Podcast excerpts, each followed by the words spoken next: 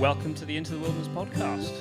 This week we're taking a step back from hunting and we're bringing you an, adve- an adventurer and explorer. We, we like to do that now and then. We like to bring you completely different people. Yeah, we did. We, your friend people. came on uh, early on in our yeah, we uh, I think it was episode three. We brought um, my friend Chris, uh, Royal Navy diver, and he was following in Shackleton's footsteps. And if you haven't heard that podcast, go back and listen to it. We also had Laura Bingham on, and she was currently cycling across South America. At the time we actually spoke to her, she's now completed it. Yeah. So no, we bring you Sean Conway. We do. A lot of people will have seen him in social media in recent weeks and months. He has a really big following and a, and a big presence there. He was also on the news. There's going to be a disco- uh, Discovery show out about him next week, uh, all about his um, attempt and successful completion of the world's longest triathlon. Yep. We met Sean only a few, well, uh, three months ago, two, think. three months ago Yeah. now, when he was actually on his cycling leg of the world's longest triathlon. He had a GPS, and uh, we found him. He was he was cycling probably three miles away from our house. Yeah. Uh, so we went and found him on the GPS, and uh, we had a little uh, sign: "Find your beard." And he his stopped and chat. We gave him some sweets and some uh, some juice to to get him on his way, and we got to see uh, his bamboo bike as well. which he talks about in this podcast actually. Uh, and he agreed he would come on the podcast, and true to his word, he did. And I'm really glad he did because it is, it's an inspiring story. There's no two ways about it. If uh, if you ever want to be inspired to do something that you truly love and get out of the rut that you're in, listen to this podcast because it'll do it. Now, for those that don't really know who Sean is, which I think most of you actually will, to be honest, he has done some incredible things at, eh, throughout his life. Not not just the world's longest triathlon. He is also the only person in the world to swim the entire length of Britain. 900 miles in the sea. Yeah, absolutely crazy. He's also climbed up Kilimanjaro in a penguin suit, and also a huge amount of other things which we all talk about in this podcast. We talk about, I think, a huge list of his adventures that he's done. I think we pretty much tick most of them. yeah, we tick we tick most all, all the major ones and uh, yeah he's got a bunch of books which he talks about at the end if you want to know more about any of the adventures we talk about that is probably the best place to find it Yeah, he has books that he can sign as yes he did say that if uh, he doesn't really do any signings so if you want a signed book you have to email him so just google his name you'll find his website email him and you can uh, buy a book from him and he will sign it. He had a big stack in his boat. He was in his boat when when we did this podcast, uh, but it was actually one of the clearest lines we've had for a very long time. Now we're going to talk prizes. Yes, we are. Two weeks ago, we said you could win a Caldwell shooting rest. At that point in time, it hadn't arrived yet, but it is here now. So for those people who watch on YouTube, I am going to hold it up. If you give me a second, it's rather heavy. We give away prizes every two weeks on this show, and this is a monster prize. Byron's holding up for the people that are watching on YouTube. It's currently not assembled, but yeah, it's a Caldwell shooting rest. And all you have to do to win this is on the pin post on the Facebook page, tag a friend. That's all, it. That's all you have to do. It's as simple as that, and uh, the winner will will be announced on the next podcast. Yep. Tag a mate, pin post on Facebook. Uh, we decided we were going to run this over two shows because it's just such an awesome prize. I don't really want to give it away. In fact, I'm going to go and give it a, a wee test and assemble it. Uh, I just opened it for the first time today. It's uh, pretty awesome, and the prizes keep getting better. So don't don't miss out, and make sure you enter because this this has to be one of the most impressive prizes we've given away to date. I think. Yeah, I think so. We're we're not going to keep you any longer from the interview with Sean. So remember, follow us on Facebook. Download this on iTunes, SoundCloud, Stitcher, YouTube, and thank you very much to our sponsors, the Scottish Association for Country Sports. Find them on Facebook as well. Enjoy the show. Sean, thanks very much for joining us on the show today. I know you've had a really hectic schedule. Uh, it's not like you're you're not a busy man at all. Uh, we bumped into you while you were doing the world's largest triathlon just down the road from our office. We we came to see you because we saw where you were on your on your cycle route. sign. yeah, find your beard. Um, we want to hear a little bit about what you've done prior to what everyone knows you for now. But let's start with that. Let's start with the world's longest triathlon. First of all, why on earth did you decide to do it? And talk us through that journey and the challenges you faced. World's longest triathlon. Well, you know, firstly, I'm a firm believer that we all in life need to have a really physical goal that we find a little bit out of our reach. You know, I think it's super important. I think without that physical goal in life, I think we get a little bit lazy and comfort kills ambition and all those sayings that other people have coined over the years, but it's so true, you know. And for years, throughout my 20s, I had no physical goals in life. I never signed up to a marathon. I didn't play any sport. I wasn't, a, you know, didn't play football or anything. And I was miserable for it. So, you know, over the last few years, I've been doing various challenges, quite a lot in the UK, and and I was just looking for the next big thing, you know. And to, over the last sort of five, six years, um, I swam, cycled, and ran Land's End to John O'Groats, but they're all individual challenges, and there was years of gaps between them. And the next stage for me was to combine swimming, cycling, and running, my three favorite disciplines, in one epic, long triathlon. You know, all back to back, and you know, that's how I kind of came up with the idea, really. And uh, truthfully, if I'm honest, the first thing I did is I looked at other countries around the world, like Australia, America, India, various things, and there's something just drew me back to, to Britain. You know, it's a I genuinely believe it's the best island in the world. There's so much cool stuff going on here, uh, and that was it. Really, I just kind of thought of following the coastline. It was we, we, I've pretty much followed it through through all of your social media that you were doing when when you had the the opportunity to do it while while you're doing the triathlon. I mean, it's the the distances are quite hard to really get to grips with if you have never walked or or run or swam any great distances yourself. So just try and put that in perspective for people who maybe don't even know the normal distances for a triathlon. Um, including me, actually. I've never done a triathlon. Um, what is a triathlon? I genuinely don't know. Uh, I know an Ironman. I think it's 15, like 1500 meter swim. I'm sure it's a 1500 well, meter swim. I, I did one in Abu Dhabi and it was 1500 meter swim, and then I think it was a 50. God, it was kind of a shorter one, so it was a 50k cycle and then a 20k run. I think that's what I did. So, so n- not even half a day of what you were doing. yeah. So yeah, yeah, so I, I, as I said, I genuinely have never done a triathlon or, or an Ironman or anything. Um, but mine was 3,200 mile bike ride, 100, 820 mile run, I think, in the end, and 115 mile swim.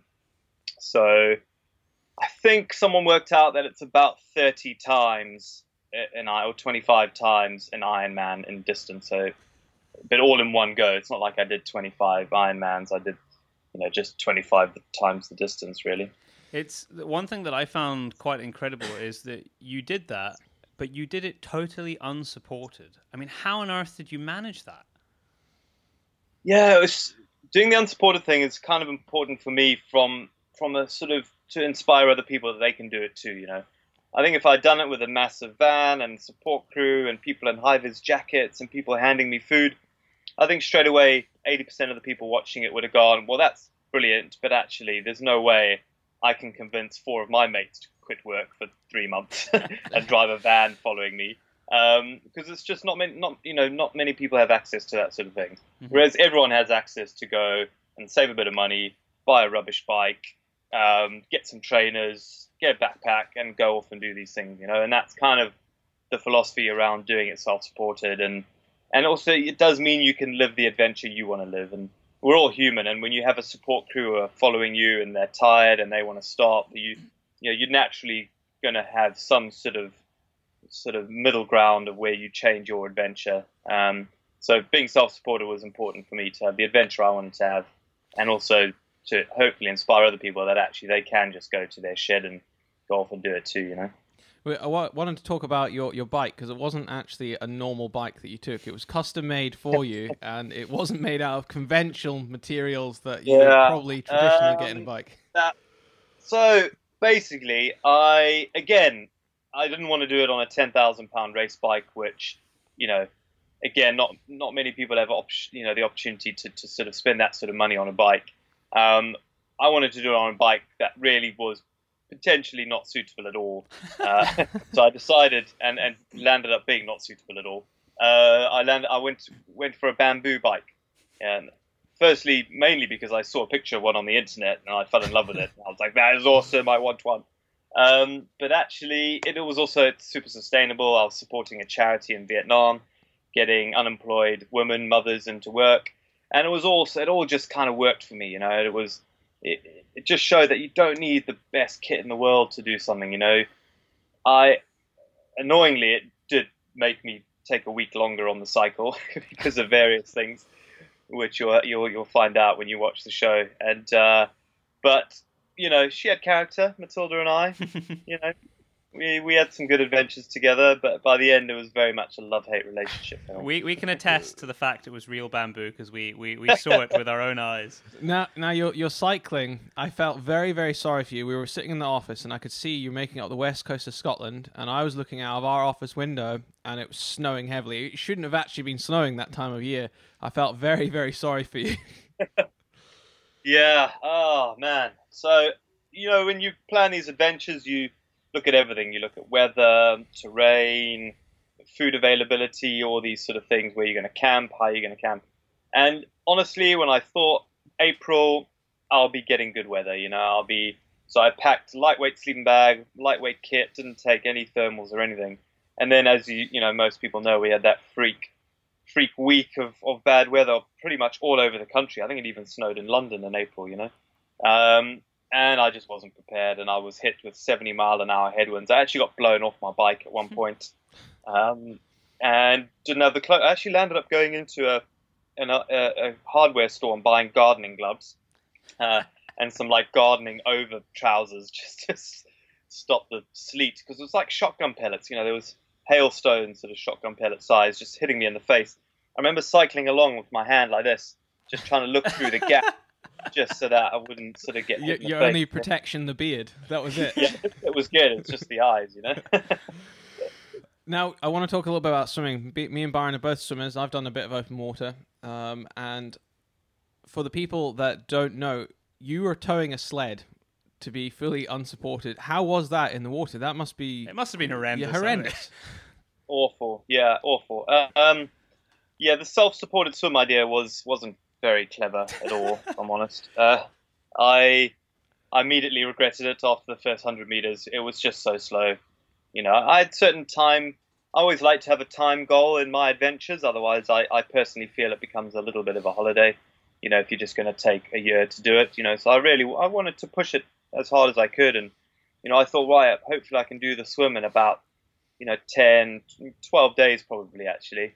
Um, but then within the first day, I realised that actually that was going to be much longer, which was really depressing. At the end of being, you know, out for like 65 days already, to then realise I was probably going to swim for another five, five to seven days longer than I was hoping in that freezing water. You know, the water was doesn't really warm up until sort of September, really. Hmm. Um, yeah, so that was yeah, it was tough, you know, because it's about 15 kgs, I think, the whole thing in the end, which you've got to drag through the water. And every time a wave came through, it would just, you know, stop dead and I'd have to keep on going, you know. So, you, you know, you're making good pace. One wave comes through, you literally, I remember the bits where it was shallow enough for me to see the ground, I was literally going backwards. Not far, probably only a few centimeters. But it's enough. But nothing more depressing than, you know, making a, a meter and then going back a few centimeters and then having to uh, build up that momentum you know, as you know, momentum counts for a lot. It's just yeah. getting things moving at the beginning is, is the effort. So yeah, no, that was it was tough. That. What kind of distances were you doing each day in the water? Very tidal. You know, when the tide was good, I managed. I think I managed eleven or twelve miles in my biggest sort of morning session, and probably seven or eight in the evening. Uh, when the tide's good, if the tide was bad or the wind picked up, I was sort of only pushing about five miles, five six miles in each tidal session. So you got about three or four hours of maximum tide to swim in. Hmm. and what, what were you doing for food and water during that time? Yeah, I was kind of just going to shore, you know, be, because I part of my logistics was swimming along the south coast, which is all beaches, so yeah. you, you can't go to shore. Um, so I'd sort of, I my raft was too heavy, so about a week in, I had to go and buy one of those granddad trolleys, you know, like yeah. granddad pull behind them. Took the bag off, gave it to charity, and then tied this bloody trolley to the raft. So actually, once I got to shore, I could drag. Oh, you could trolley it the, back. The, could drag the trolley up and down the beach. um, to go and get food, and yeah, I looked really weird. I can Um, just, I can, work? I'm just picturing here, you know, some kid, he's making a sandcastle, and his mom and dad are there with the little beach chairs. Out comes this man with the, this mane and a huge beard with a trolley and a little raft. I know. I actually we had 13 reports to the Coast Guard uh, about someone in the water that they thought may have been an illegal immigrant. Uh, someone, some woman actually ran to the beach. I, I came ashore at like six in the morning when the tide finished. I did an early session from sort of four until well, it was about six thirty, I guess. Um, and it was pouring with rain, and so the Discovery Channel film boat was this massive boat which looked like it looked like a police boat, like the ones you see that are going out to, to rescue Yeah. sort of immigrants trying to cross the waters, you know. And then on the shore with more just more cameramen filming me coming out of the water. Mm. And this woman, really perturbed, came up to me with her umbrella and said, "What are you doing here?" I was like, uh, "Getting some breakfast, hopefully."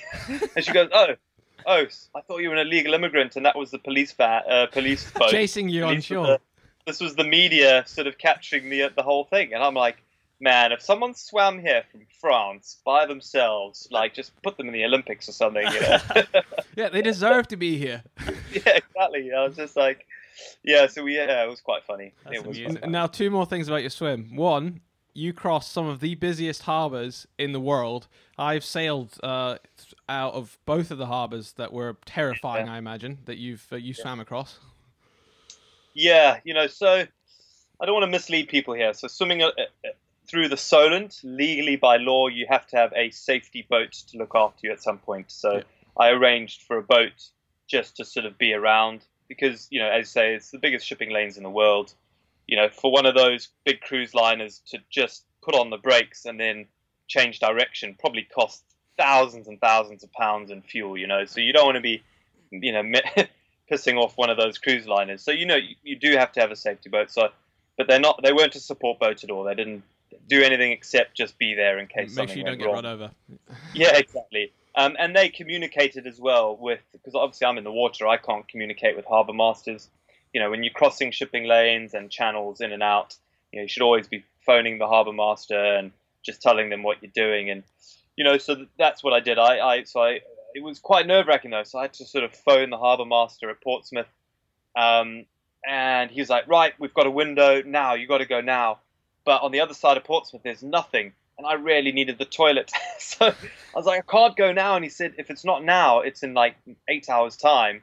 And then I was just like, man, I'm just gonna, I'm gonna die. I need breakfast. I need the loo. So I actually had to sit out, uh, and I'd missed my gap um, because by the time there was faffing, I was just, I'd missed my opportunity. And this big cruise liner came past, and so I had to wait like another seven hours before the, the tide was good again. And yeah, it was the most frantic sort of 20 minutes of my life. And there was even a big warship came past me, and all the, the Navy crew were on the back, sort of standing on the edge, looking at this crazy guy. And apparently, I'm the only only the second person in history to have swum across Portsmouth Harbour, uh, and I, I now know why. You know, it's just pretty busy. I do know someone that drifted out of Portsmouth Harbour, not not due to any, you know, there, there was wasn't just after a night out. Yeah, after Yeah. a night out, but um, not not not exactly not exactly legal. He was he was in the navy as well, so I mean, he, he had some survival skills. um, my last question about swimming: you caught a fish. Ah, I was going to ask him about Yeah. this. Yeah. Yeah. So, you know, in our, in old people in old age homes, they have that one story that they repeat to everyone. My gran had you wanted a my story. gran had a story about how she infiltrated the Chinese um, mafia in London in the 60s. I don't know how true it was, but that was her story, right? Uh, and it was cool, and she told it every time I went to see her. My story is going to be this time where, as a joke, I said, I wonder if I tie some fishing line around me and swim, can I catch a fish? And I put it out on social media, and everyone was like, not a chance, mate, unless you have a 100 meter line, blah, blah, blah. There's all these reasons. But basically, the general vibe was, it's never going to happen. And truthfully, I kind of believed it. I was like, yeah, I mean, there's no fish is going to come close enough to me.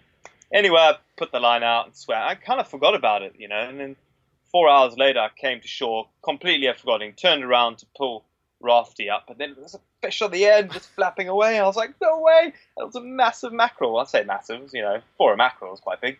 Um, and I couldn't believe. I actually caught a blooming fish while swimming. I mean, how, how many people have done that? I think that is look that is my claim to fame. I think. Uh, Forget That would about the the world's story. longest triathlon. Yeah. I caught a fish. yeah, or like, something. all that stuff, cycling around the world, none of that jazz matters, man. I'm going to be the dude who caught the fish while swimming. You cooked it, didn't you?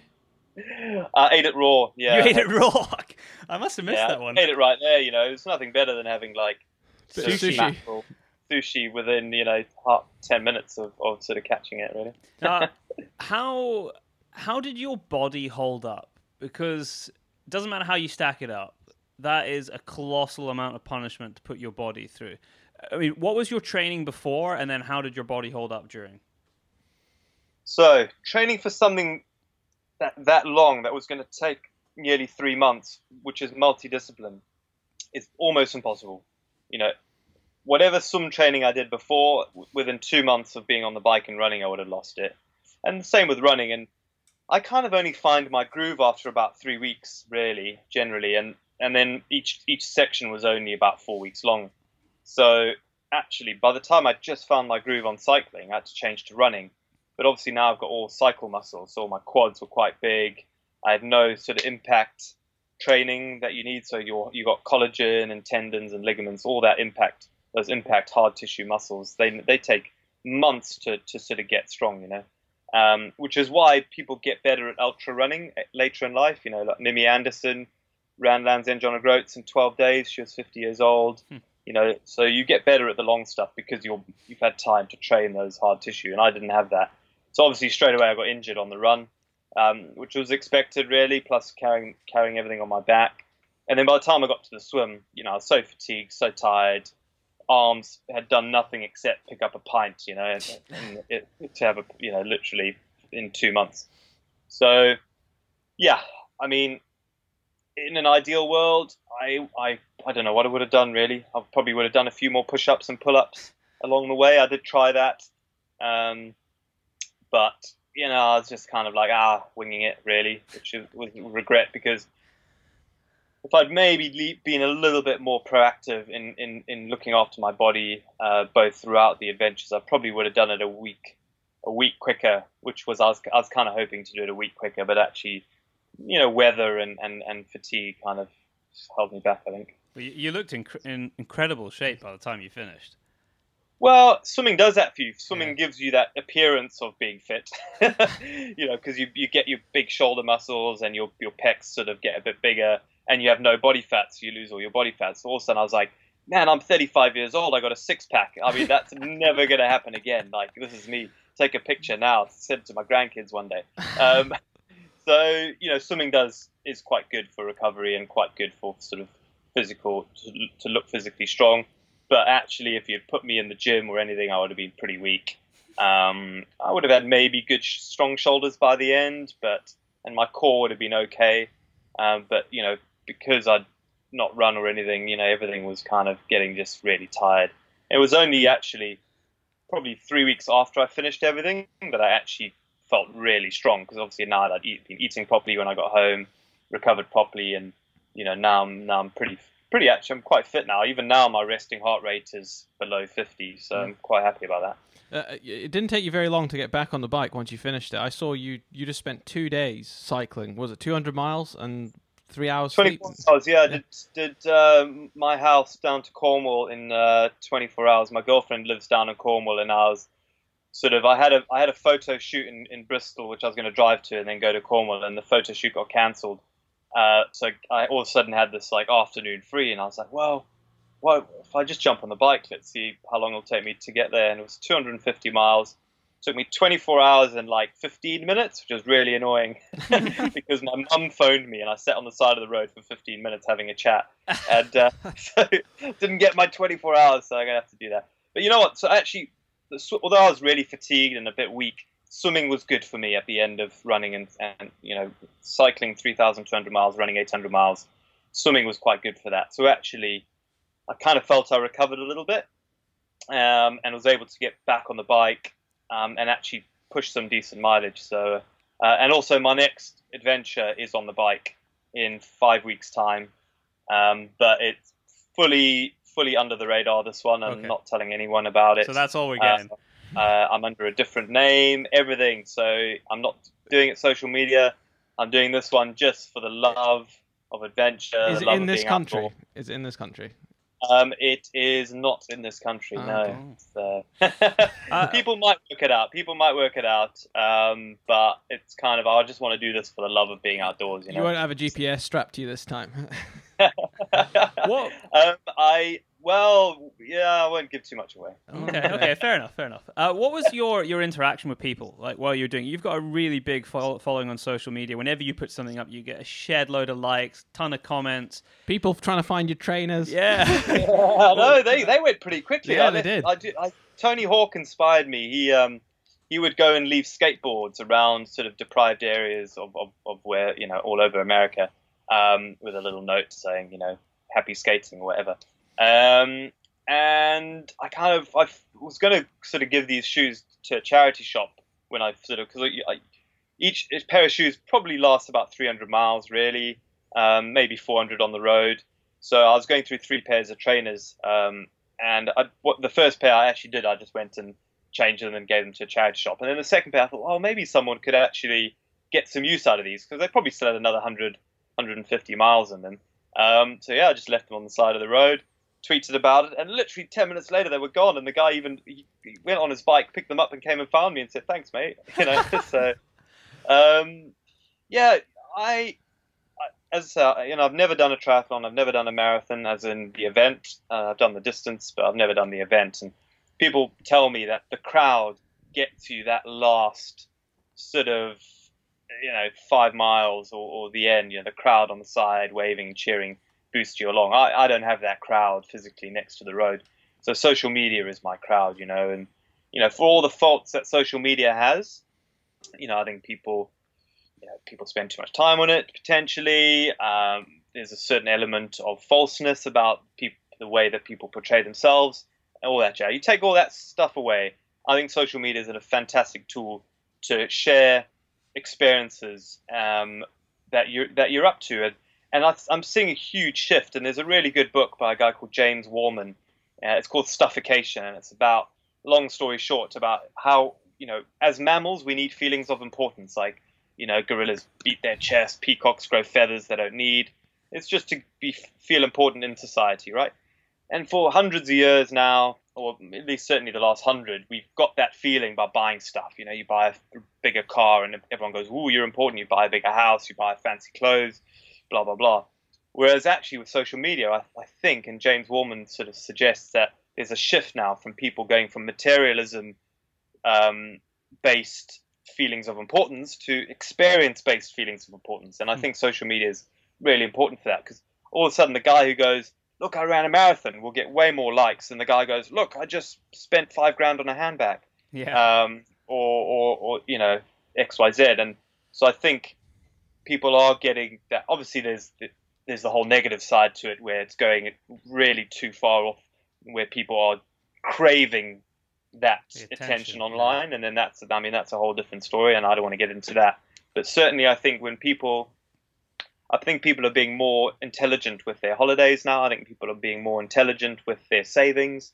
You know, they're they're not going and buying that expensive, you know, pair of shoes that they're going to climb Kilimanjaro, for example. You know, and I think it's a super exciting time in the world, and I and I think social media is down to that. You know, I'm hope you know there's people like Alastair Humphreys, Yeah. Yeah. Dave Cornthwaite, Kenton Cool, um, Sophie Radcliffe. Uh, God, there's so many. Anna McNuff, Laura Kennington. All these people are doing all these adventures online and sharing it. It's making people like me go, "Wow, that's amazing!" You know, um, Mark Beaumont cycling the length of Africa, Mike Hall, um, Juliana Buhring. Geez, I mean, the list. Lael Wilcox just won the Trans America bike race. You know, it's a girl beating all the blokes and everything, and it's just incredible. You know, and social media is a great way of finding out those sort of stories and uh, and and actually getting inspired from them. So I love it. I love sharing my stuff, and if one person go off and sign up for a marathon that they didn't think they could do, then you know, it makes me feel better.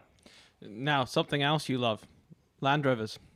oh wanna- yes, we I wanna- almost forgotten we about want that. to talk about Land Rovers Because- because we, we, we love we love them as well. Yeah. We have uh, we ha- we've got a defender, and you're a defender man as well. I bought I bought another defender yesterday. no, On, uh, you're joking. literally bought a, a, a defender yesterday from. Uh, so I I've, I've been in love with uh, there's a company up in Yorkshire called Twisted I know Defenders. Twisted. Yep. They Yep. they sort of really you can go in there and just whatever you've got in your brain, you can make you make them do for you. So I've I've, I've so I bought a, a standard sort of fairly newer newer uh, Defender, which I'm going to create with them this ultimate sort of adventure uh, machine for myself, and it's going to have a bit of a, a, a nod to the old Camel Trophy Oh uh, yes, yes. defenders from back in the day. So it's going to be a similar color. It's going to have everything I need. You know, I need a bed in the back. I need a place to put my bicycle. Um, I need space on the roof. Um, all these sort of things. So I'm working with them. I'm so excited, man. Literally yesterday, I was just like a kid in a candy store, going, "Oh, I could have. What should I do? What should I do?" And um, so watch your space. I'm doing the build with them over the next uh, the next sort of three months. Um, getting my ultimate sort of adventure machine together, which I'm hopefully I'm going to use, and I, I think I will for the rest of my life. You know, this is I- going to be the last car I ever buy. Oh, Uh, I, I love those. Apart from uh, Series One. Well, exactly, the last new car I'll ever Yeah, buy. Yeah. I- I'm working- actually- I, I got a Series Three as well, which I just blew the engine on uh, last week. So that's in the garage. So I've I've got three Land Rovers, but um, only one is working at the moment. Well, irrespective or anything else, I think the fact that you're a Land Rover man, you makes you a good bloke in my books. Oh, I love it, man. I had them from when I was a kid. I remember Dad driving around with the, you know, the old ones had the steering wheel, which is freaking massive. Uh, you know, through through the African wilderness, bouncing up and down. You know, so they they're kind of in my blood, Land Rovers. So yeah, I do love them. I, I worked backwards. I got. I managed to buy one of the very last of the TD5 engines in the Great, 110. man. Yeah. Uh, and it's it's got like fifty thousand on the clock, and that is that's my version of your new one. That's Mate, for the rest of honestly, my life. I was thinking about actually buying the TD5 instead because actually um, they're a little bit more economical, and if you get it remapped, go to if you, the Twisted guys will remap it for you. Go on YouTube and look at a remapped TD5.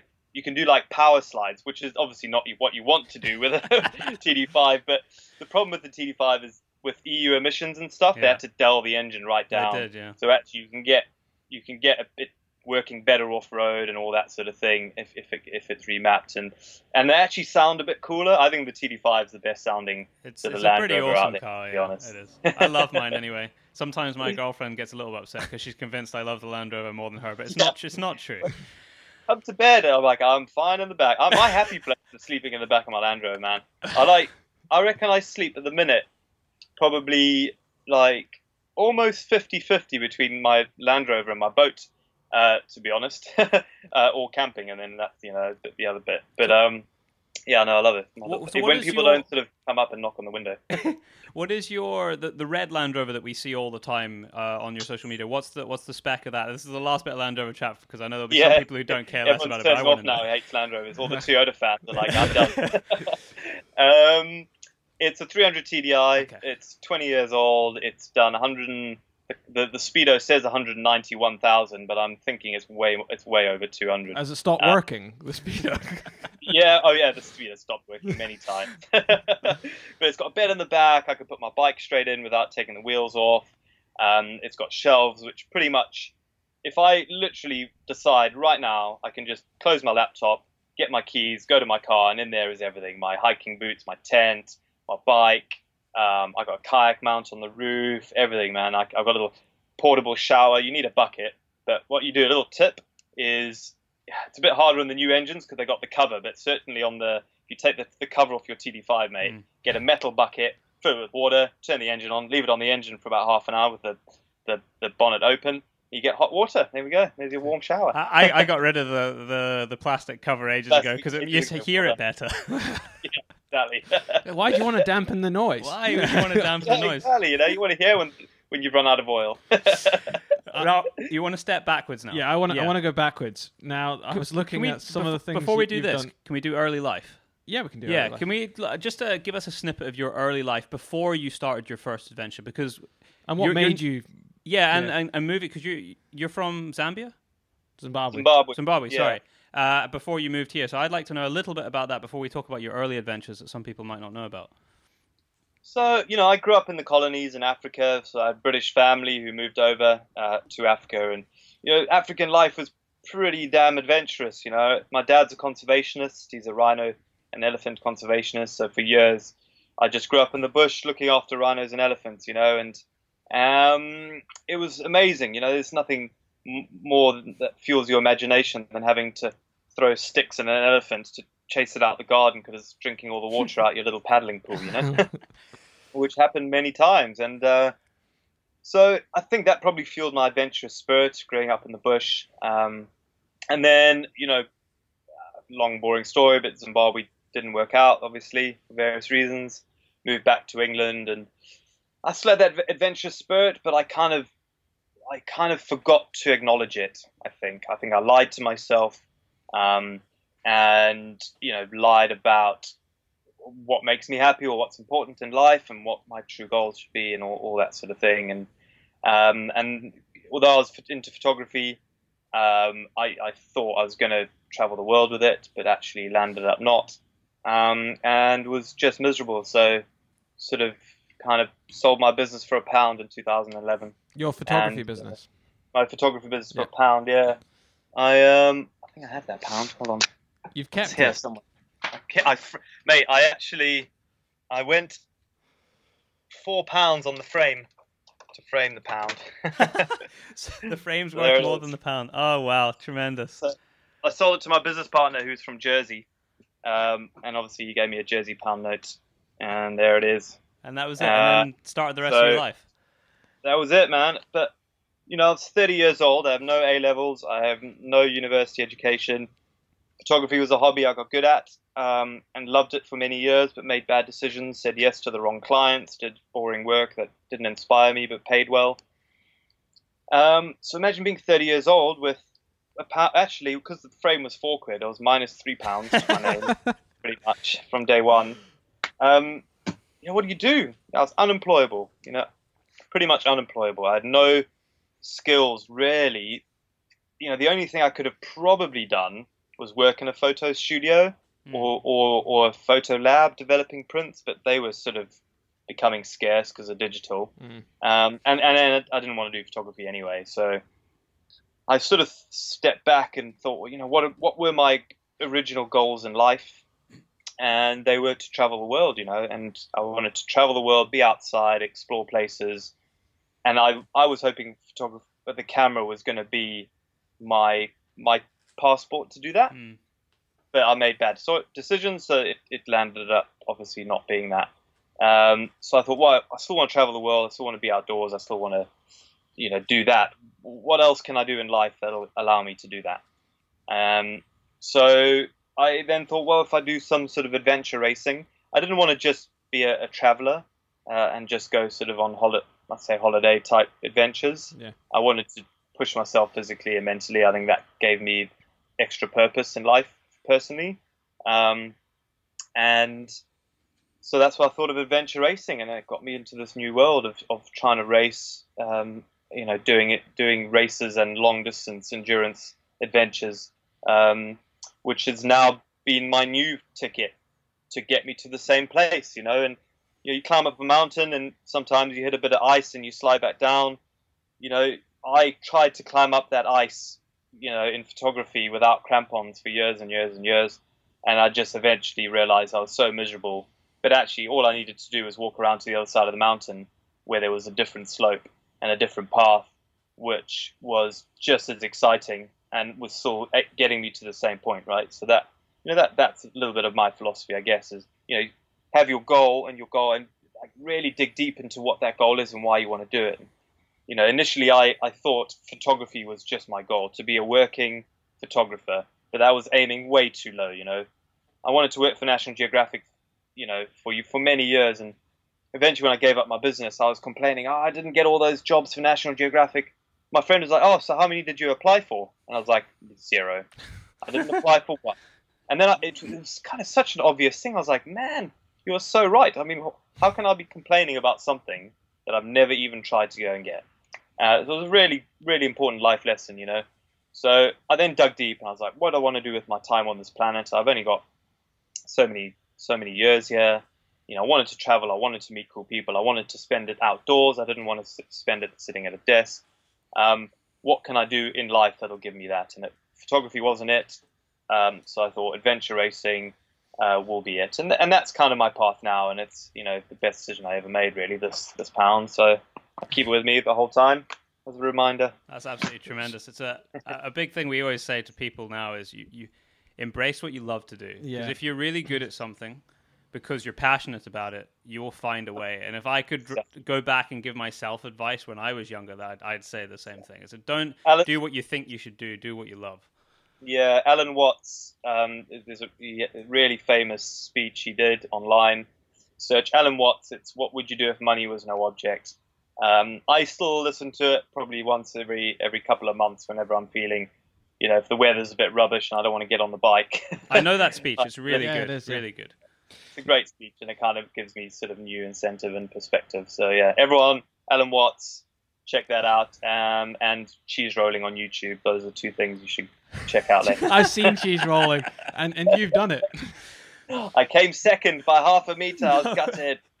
right I, i've got a list a list here kind of everything you've done up to to now so i just want to cover a few points there's there's a few in particular that i'm quite intrigued in so you sold your business for a pound you went Yeah. straight into cycling the uk in 2008 Actually, the cycling came before that. Did it? Ah. So that was the only thing I'd ever done pre pre that and the cheese rolling, um, pre selling my business, and um, it was one of the one of the, the sort of incentives into my new life. I remember I sold my business. I was sitting at home, thirty years old, miserable, broke, um, didn't know what to do, and I remember thinking, right, when were you last happiest, Sean? When were you last really really happy? And I remember it was cycling on a Groats, which I was so rubbish at cycling. It took me 25 days.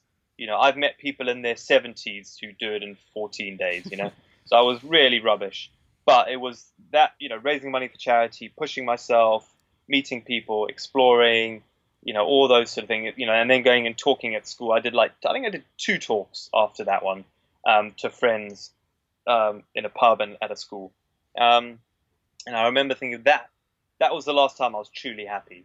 So that was cycling lands in Groats. Then I sold my business in 2011, and then I guess you've and got then more on your uh, and then two, 2011 you climbed kilimanjaro in a penguin suit uh, Yes. ex- Why on explain earth? please So, um, if you tell three people your idea, I believe it's set in stone, uh, and you can't go back on yourself. And me and six of my mates, so seven of us, all going to do it as a bit of a charity fun event. And we're in the pub, you know, just chatting about, you know, are we all going to catch the same flight? Some people were going to fly to to Kenya and do the bus, to Nairobi and do the bus instead. And we were all having these all ideas. And then I sort of said, well, because we're raising money for charity, how cool would it be if we all dressed up in fancy dress in the same outfit and waddle and you know went up and I think we'd raise more money for charity because we're raising money for the African Wild, Wildlife Fund. Um, and the penguin suit kind of came into to chat somehow, and I thought it would be brilliant. You know, imagine seven penguins waddling up Kilimanjaro, and I, I'm a bit hazy now because we were a few ales in, but I'm I, I'm convinced we all agreed when that we were going to do that. I'm super convinced that actually I walked out that pub and it was done deal. Right, we were all going to wear was penguin ordering suits a suit anyway, I ordered mine. I rocked up in in Tanzania with my penguin suit, and they were like, "We were only joking, Sean." I was like, "What? I've told everyone. I've told three people." So I nearly backed out. I nearly thought, "Well, is this a bit patronising to people who've really trained, you know, trained hard? It's it's a difficult walk. It's a difficult hike. You know, it's the world's highest freestanding mountain. You know, the six thousand meters is pretty high uh, for altitude sickness and things like that, and I didn't want to devalue other people's attempts, so I nearly pulled out. But then I thought, you know what? I said I was going to do it. I'm raising money for charity. I've got to stick with it. And actually, had the complete polar opposite effect. P- people weren't annoyed with me. They were actually kind of like, "Damn it! If a penguin can bloody do it, I can do it." So, you know, as I was waddling past, people were like, "Phew, I've got to catch him now." Um, and it actually landed up being a wonderful experience, and uh, managed to, you know, raise money for charity and, and, and have a great adventure at the same time. And then 2012, you moved on to three of the highest uh, peaks Scotland, England, Wales, and you cycle between them 430 miles in 60 hours. That is yeah, pretty fast. Yeah. so again, just fancied another challenge. You know, again, just trying to push myself, and I love doing stuff in Britain, as everyone knows. Um, wanted to do the three peaks. couldn't find a mate to sort of drive the 24 hour thing, but I had a mate who had the weekend off um, who could just faff around. You know, it's a bit easy, easier drive. Um, and so teamed up with my friend Sophie, and yeah, just had a bash and did it just about. and uh, I'm assuming later in that year you uh, start your cycle of the world. Um, they actually were the other way around. Ah. I did that one before the the round the world. Uh, sorry, I did it after round the world. Yeah, no, round the world was my first sort of proper big, sort of right. This is my new life. Uh, I need to do something. Uh, I can't afford travel. I need to. I want to do adventure racing. You know, like any sportsman, every sportsman on the planet will will have a sponsor. You know, we've all heard about Ryan Lochte losing all Yeah. four of his. We were just talking about were it this talking about morning. earlier, yeah. you know, uh, it's- what a silly boy. Um, you know, so I thought, you know, I thought, you know, this is this is a viable option. You know, being a sports person, uh, going attracting sponsors who will fund your training and your kit. You know, it's a thing which thousands and thousands of people do. All my Olympian friends do it. Everyone in the you know Tour de France, you know, look at Team Sky, they're all sponsored.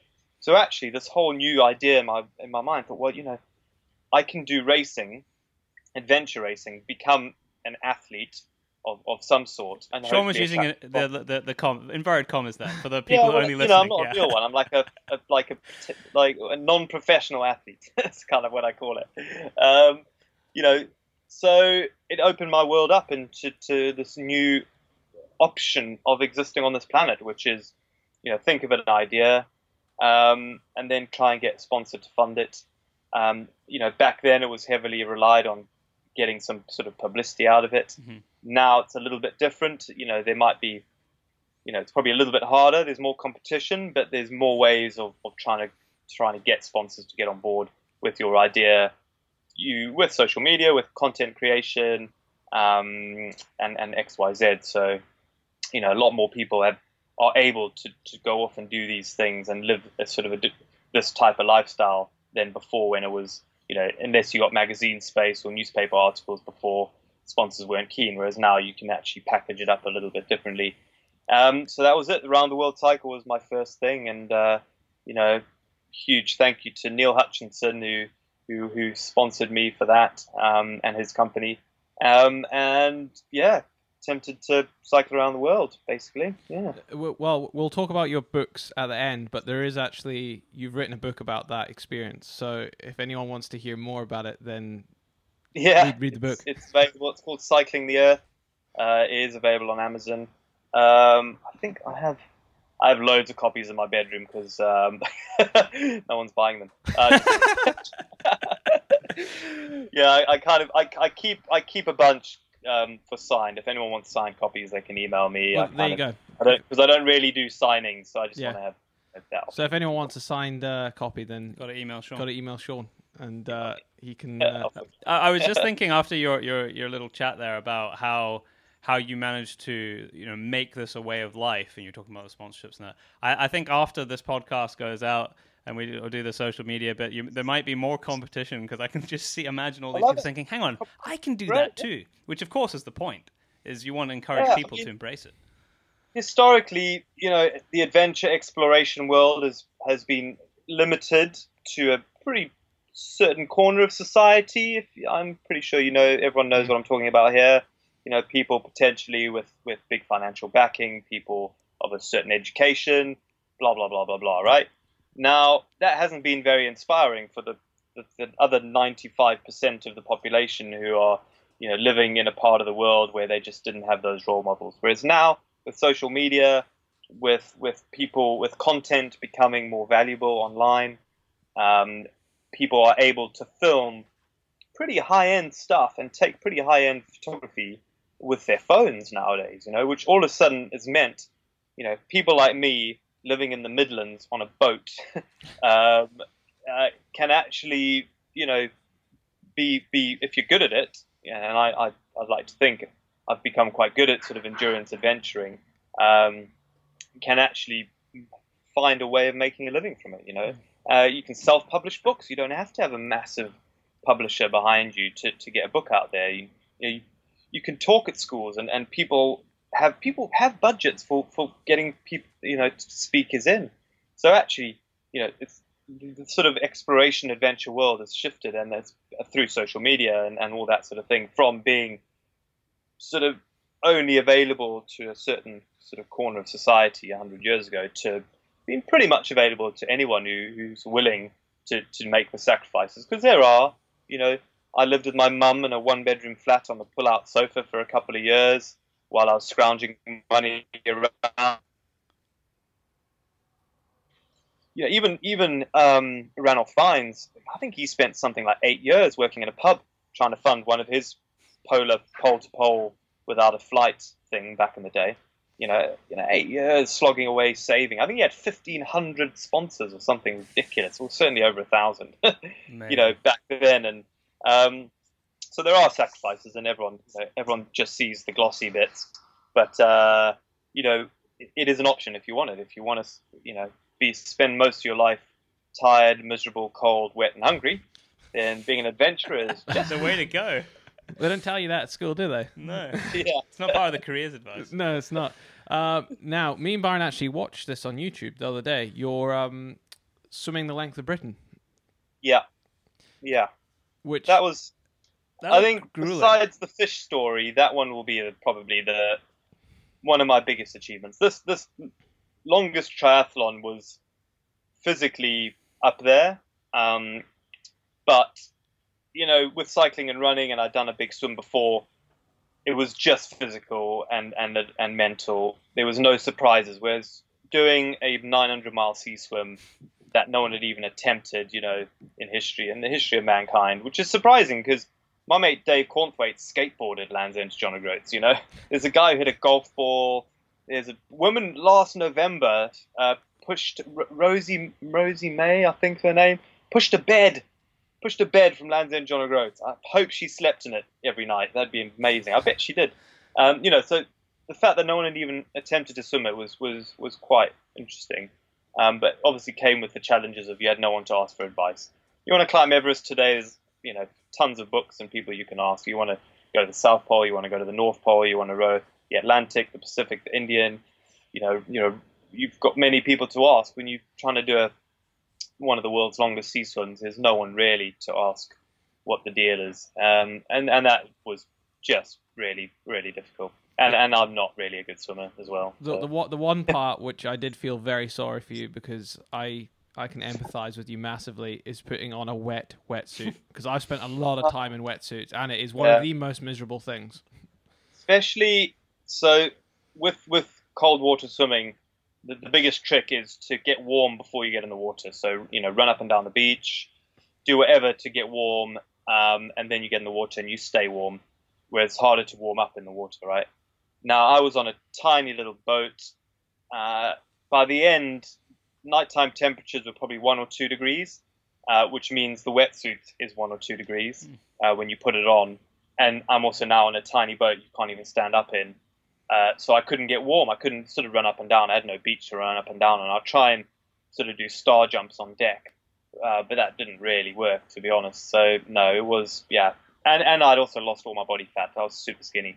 So you know, generally, there's just nothing quite like being cold, is there? Mm, Right. no. I, I hat off to you. That for me, Yeah. having been a, a swimmer. In fact, I was actually just swimming last night. I got back in the pool recently, but that 900 miles in the sea up the west coast of Scotland, just I, I looked at the route that you took, and I just. If someone had said to me, if I didn't know that a man had actually done it, I would have said, "No, it can't be done. I don't think it can be done. Not in one go." but trust me, many many people uh, thought they'd write me long emails telling me how it couldn't be done as well. Yeah, I got many of those. Yeah, but you did everyone. Yeah. it. Awesome. Um, no, it was it was. Yeah, they went very quiet though. As soon as I finished, As soon as you completed it. I don't know. I'm I'm fueled by naysayers, um, especially if you've done your research. You know, I don't want to sort of promote willy nilly going out there. You know, you've got to got to prepare. Yeah. got to got to prepare. You've got to look at. I always look at what are my game enders, I call them, the things that'll stop me from achieving it. Um, and it'll be little things like you know um, getting properly ill, as in bedridden, ill, hospitalized, breaking a bone, uh, drowning, not being fit enough. You know, currents, tides, weather.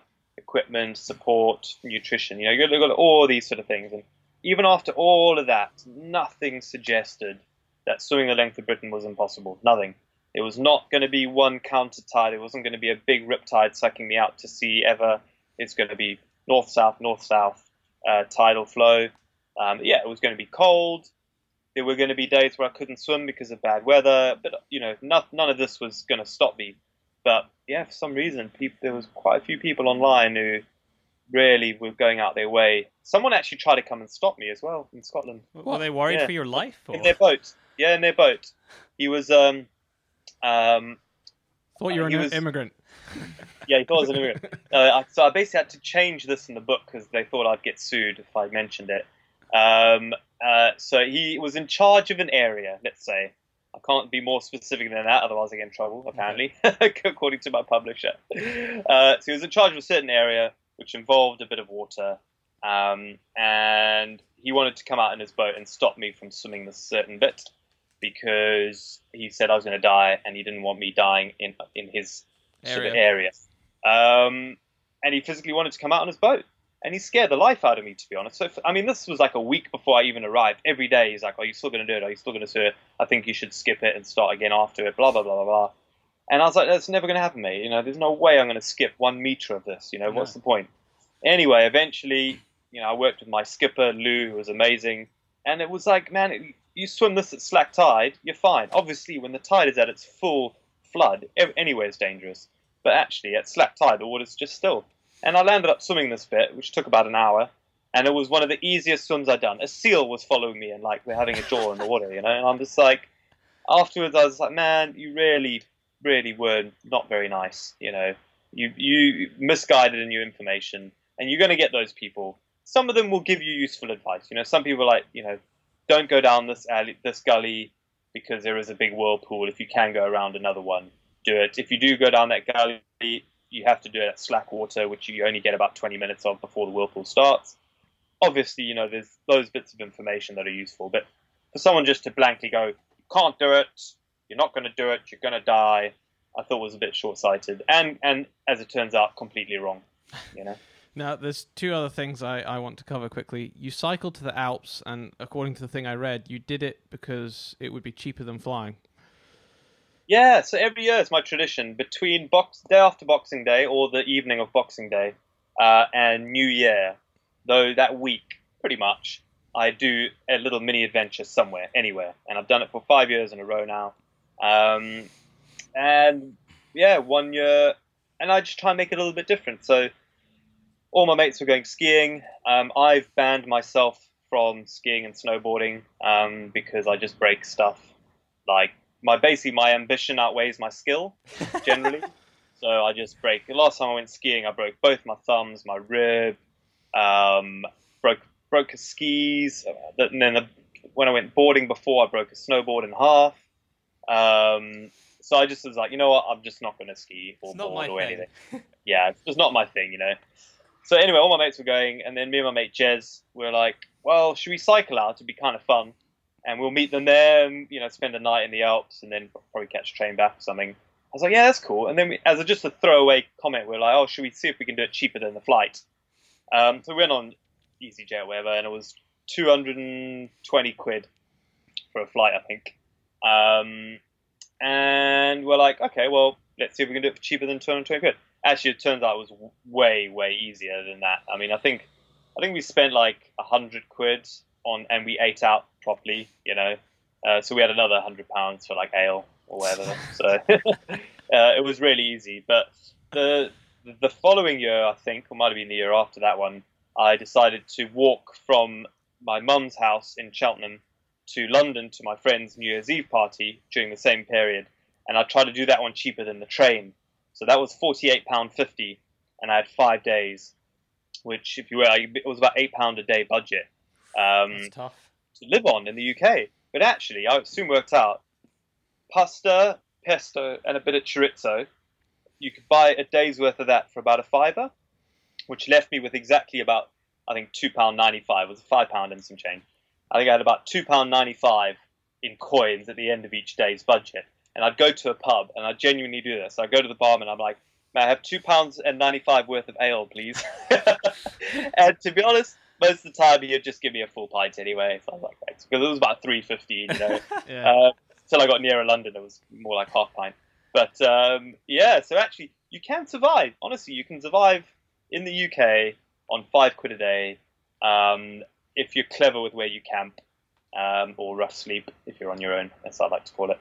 So, because technically, camping wild in England and Wales is illegal.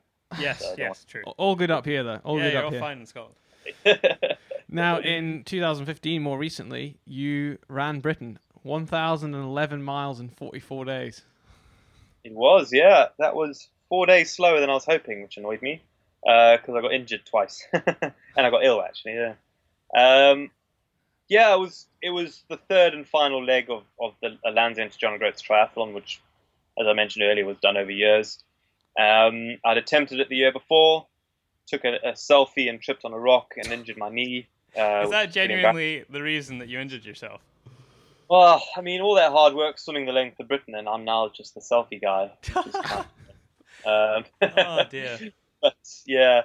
Um, so I had unfinished business. You know, running is probably my weakest. It's the thing I take the longest to, to get into. Like my cycle fit, fitness comes back pretty quickly. Swimming fitness comes back because it's all soft tissue. All the hard tissue stuff takes much longer. So running, running in particular, will take longer to, to, to get strong for.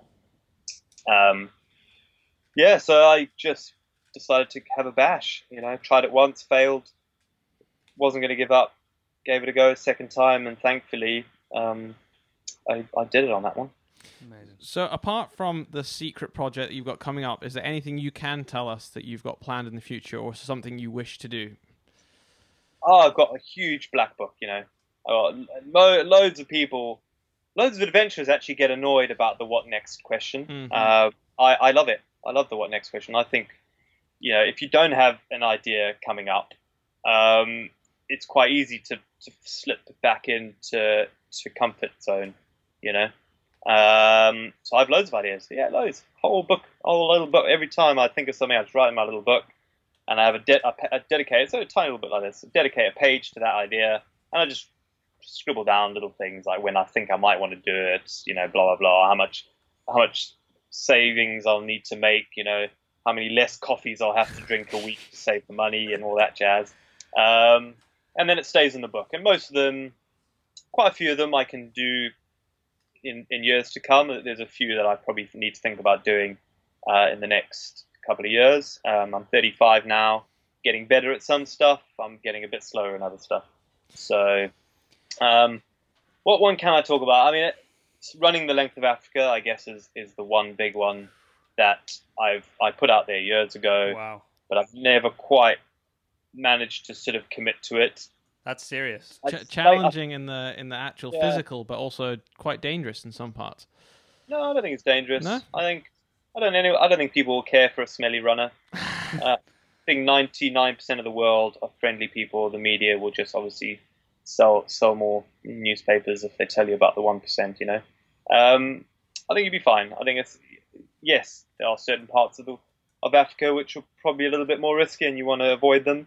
Um, not because I think you'll be a target. I think you may just there's more chance of being landing up in the wrong place at Yeah. the wrong time. Mm. Um, um, but other than that, I think you'll be fine. You know, Mark Beaumont just cycled it, 41 did. days. You know, um, loads, Alastair Humphreys. You know, there's loads of people who've done it, and, and not one of them has ever, ever said of anything bad. Um, so there's that one. I'm a bit young. I, I, that's my. I think that's probably the reason I haven't decided to do it yet. Uh, Is I'm a bit young. I, I'm 35. I want to. I mean, I could do that well into my 50s, really, truthfully, uh, and probably still break the record. Uh, the record's 318 days at the minute. Um, Who holds that, Sean? so you know what? He was a he was a British male model in in the 90s, and in 1998, I can't remember his name, but And he if ran you the length Google of it. length of Africa on foot record, I can't remember his name now, um, but he has it, and um, And you want to yeah, break so- it. yeah, I will, I will break it, yeah. yeah. it's just when when Yeah, just it'd be win. quite nice if actually someone did it in the meantime to make it a little bit more difficult harder, for me. yeah. So For- please, please don't that. Sorry, do you have a last question? Doug? No, no, mo- mo- not last question, but I just wanted to, for everyone that's listening, uh, you have a few books out. You've got uh, on my list one, two, three, four, four books out, and you are writing one currently. I'm writing number five. Shall I be very professional and show you them? I can Yes, actually you can. You can tell us what they are and where people can find them. I wasn't joking about the whole pile of them in my. so, So you you have plenty for signing. Yes, so I have a guidebook called World Cycling Stripped Bare, um, which is a really interesting cover, which I stole from Richard Branson's idea when he had a, a, a scantily clad lady on the back of his kite surfing board. Um, it was my friend's idea. I went to school with Monique. Uh, she said, "Why don't we do this idea? It'd be kind of fun." But anyway, this is truthfully, it's a bit outdated now. It's about how to do long distance cycle touring. It's just a guidebook. Um, it is four years old, so you know it's a bit outdated if, if I'm if I'm being honest. But it certainly will sort of give you an idea of how you go from being no, doing no cycling at all to being able to cycle 180, 200 miles a day and cycle around the world. So that's that one. Um, then there's my Land's End to John O'Groats cycle book. Uh, this is when I cycled Land's End to John O'Groats in 2008.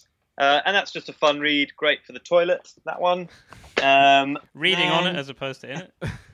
yeah. Well, yeah. I mean, the paper's quite soft. um, probably my most proud book. This is the swim book. This is the the one. Uh, the I'm big, you know, that the one, adventure actually. that really That's my sort of list. got got me into to it got my confidence back. This one, you know, in in my physical ability, um, and and it's, it's an easy read. You know, I'm I'm I'm not trying to be J.K. Rowling or Tolkien or whatever.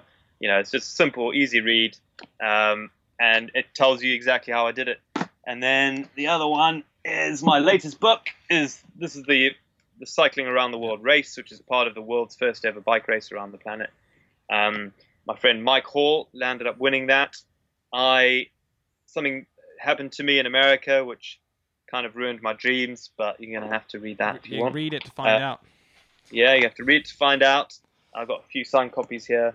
So those are the four I've got at the minute, and I'm writing at the moment the uh, the third book about the, the length of Britain triathlon, the run. So they'll have all three, and then I might actually. I'm half I'm half tempted to combine all three books into one massive fat book. I just I just kind of want a book that's so fat that no one buys it because it's too scary. And that's why people always bought Lord of the Rings in three parts.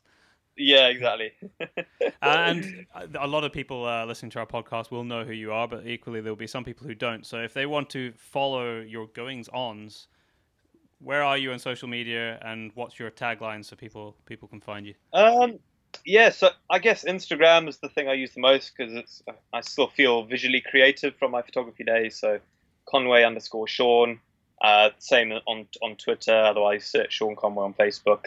Um, SeanConway.com is my website. Discovery Channel has a, has a hub and a section on, on me, and you can download my shows on iTunes and Google Play. And my next show comes out 30th of August. So, 30th Oh, oh, soon. very soon then. next Tuesday, so a week today, uh, while we're recording this. So Tuesday the 30th. It's three nights in a row, 10 p.m. Discovery Channel, all about the world's longest triathlon. It's gonna be. I'm really proud of this one. It was a really tough adventure. Um, it's a really honest portrayal of how it went, all the highs, all the lows. Um, and yeah, I just I can't wait to actually kind of share it finally with everyone after sort of you know everyone following me online and on social media. So uh, looking forward to yeah.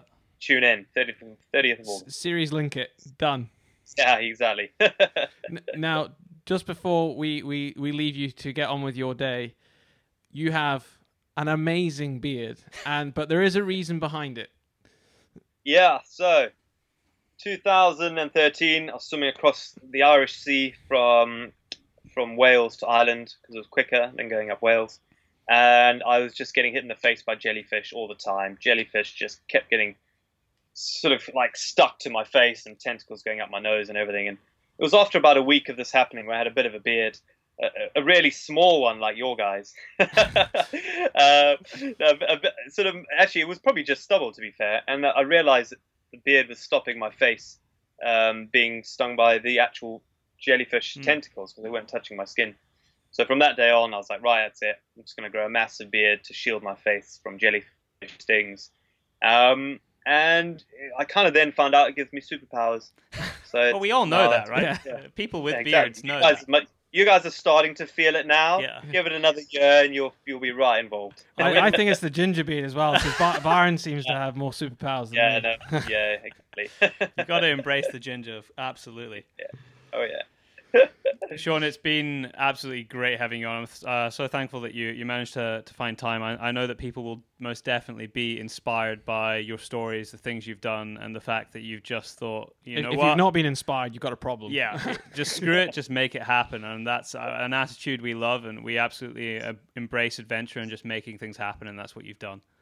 Yeah, you know, I just, I want to end off with just saying, you know, you don't. I was in a pretty pretty desperate situation, and I took it to the extreme level. You don't have to do that. Alastair Humphreys uh, obviously has a mass, a great philosophy Yeah. on on micro adventures. You know, if you haven't looked up Al Humphreys, you've got to do that now. You know, he he famously says you you, you may work from nine to five, but you've also got five from five to nine. You know, I say you you divide your, your day into three sections of eight. Eight hours work, eight hours sleep. Probably have less sleep to be honest. Eight hours play, and we don't really make most of the eight hours play bit, you know. And you know, if you're good at anything now, guys, you know, there's the opportunity to to go out there and actually have a pretty awesome existence on this planet and actually live on this planet rather than just you know living in, in an outdated uh, idea of, of just working to, to provide money to you know give yourself food and shelter.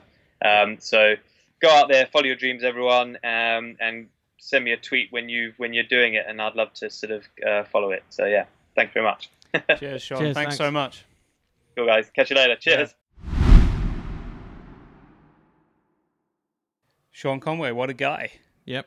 I'm, I'm, I'm inspired. I am. I'm just. Uh, I, I think I might dust my bike off out of the garage and just I, start. I don't even know where my bike is. So, uh, that won't be happening. Yeah, uh, inspiring story, inspiring guy. Uh, I'm intrigued to find out what his next adventure is going to be. But it's going to be under the radar as next one. yeah, one. he says it's going to be under the radar, but I'm sure he'll be putting out some snippets. As he said, his show comes out next week. It is, Um, so and I'm all, gonna check it out. All his details will be in the description. You can check out his website. You can also check out where to buy his books. I think because when I had a look, they're all on Amazon. So if you want to get hold of them on Amazon, uh, then you can get them on there. If not, email him through his website, and you can get a signed copy from him because he said it during the show. He did indeed. we have Ivan Carter coming on in two weeks' time. This is going to be an absolutely incredible show. We've been waiting for months to get him on, only for due to the fact that he He's is a very such busy a busy man, and he is on the front line in Africa doing conservation efforts, and we talk all about it. It's uh, Uh, it's a pretty special podcast. Uh, it's going to be one of those shows where you really need to share that with people who don't understand, or don't already embrace the idea that to make wildlife conservation work, we need to look at multiple different ways of tackling the issue. You know, whether that be hunting or photographic safaris or just education. Uh, Ivan Carter hits the nail on the head. Uh, he's, he's such an articulate man, and he has some brilliant views and opinions on and, the world. and you can't you can't argue away from this from it because he is on the ground, the front line. he, he is spending 200 days of the year in Africa doing conservation work, be it anti-poaching, dehorning rhino, um, conservation efforts everywhere, and you really do get into the nitty gritty and the explanation behind hunting and conservation, photographic tours, and and all these these different things. So it's uh, it's going to be a great show. That's out in two weeks' time. We are not going to be announcing a winner for our prize this week because, as we said at the start of the show, it's running over two shows. So two weeks ago, we told you you could win a Caldwell front shooting rest, which I held up at the front of the show for the YouTube listeners. It's it's a really tremendous prize. So we thought, right, we really need to have this over two shows. Make sure that everyone has plenty of time Yep. to enter. And if There's you no wor- excuses. there is no, There uh, is but no I'm going to tell you again how you enter, so that there that, so that there is no excuses. Unfortunately, you're going to have to be a Facebook user, but a load of people are, or you probably know somebody who does use Facebook. Find our Facebook page, podcast Into the Wilderness. Find the pinned post and tag a friend in it. Simple, Simple as as that. You'll all be entered and randomly selected. done and dusted. Now, we've got a few other little things to announce. If you go on thepacebrothers.com, which is our relatively new website, we now have opened a shop. You can we're taking pre-orders on our DVDs of Pace Brothers Into the Wilderness, which will be out in December this year, basically. Yep. Uh, we've also got T-shirts, mugs on pre-order, and the main reason they're on pre-order is we're not actually going to be here for the next month. We're going to be in more, Norway. six six weeks. Six we're pretty weeks, much six uh, weeks we're away. up, yeah. So after we come back, then we're going to start fulfilling orders. But pre-orders are being taken, and we're giving back to conservation. So we are uh, ten percent of all Ten uh, percent profits of all profits will be going straight back into conservation efforts around the world. We haven't decided quite yet where they're going. We're just going to wait a few months and then we're going to see where we think we want to put it. In fact, we might even ask the ask Yeah, the we could listeners do Uh, Oh. where, where it's going to go. But yeah, check out thepacebrothers.com. We've also got some new adventure hunting um, page as well. If you want to come and join us. Yes, we do. If you want to come and hunt with us, then you need to go and check that out. We will be posting it over social media actually in the, the next couple of weeks. We're giving people who listen to the show the opportunity uh, to come and experience hunting the way that we like to experience it. So go to thepacebrothers.com, find the tab that talks uh, that has wilderness hunting in it. That's going to give you a description, and at the bottom of there, there's a little form. Fill it in, fill it in if you're interested. Hopefully, in the next week or so, we'll have some prices up there. Uh, but for now, it's going to explain basically what we're going to do. It's going to be very, very limited because we want to keep the, the experience as pure and honest as we, we possibly can uh, so that you get to see basically what we do. So we're going to have uh, two hunts this season in Scotland. Uh, one probably this side of the new year, and one in the start of 2017 uh, for two people on each hunt. So it's pretty limited. Uh, we're not quite sure how we're going to end up selecting people because we've already had quite a few people uh, contact us who are interested. But once we have all of the full details, we'll send it out to everyone and see who. I guess back. once people figure out dates and stuff Yeah, like dates that, it will start. It will basically determine who's uh, coming. Now, follow us on Facebook, Instagram. We are getting uh, quite a large number of uh, Instagram followers now. So if you are into Instagram, which I think is absolutely brilliant platform, it's just pictures. That's all it is, and we enjoy putting pictures up of what we're doing. So yeah, check us out on Instagram as well, and thepacebrothers.com. Subscribe to the show. Everyone subscribe. Subscribe to the podcast. it. Share it with a friend. Yep, it is on iTunes, Stitcher, SoundCloud, and it also on YouTube as well. And we give away prizes every two weeks. And keep leaving reviews because we've just got another review yesterday. And if you look at all of the rest of the hunting conservation kind of podcasts, we've got more reviews than most of them. It's quite staggering. So and to the that's- person that gave us one star, really, really, one star. I think that might have been somebody who was uh, Just didn't an like us. anti-hunter. Uh, yeah, I- maybe I- didn't. Maybe didn't like us. Really, m- but the thing Fair is, enough.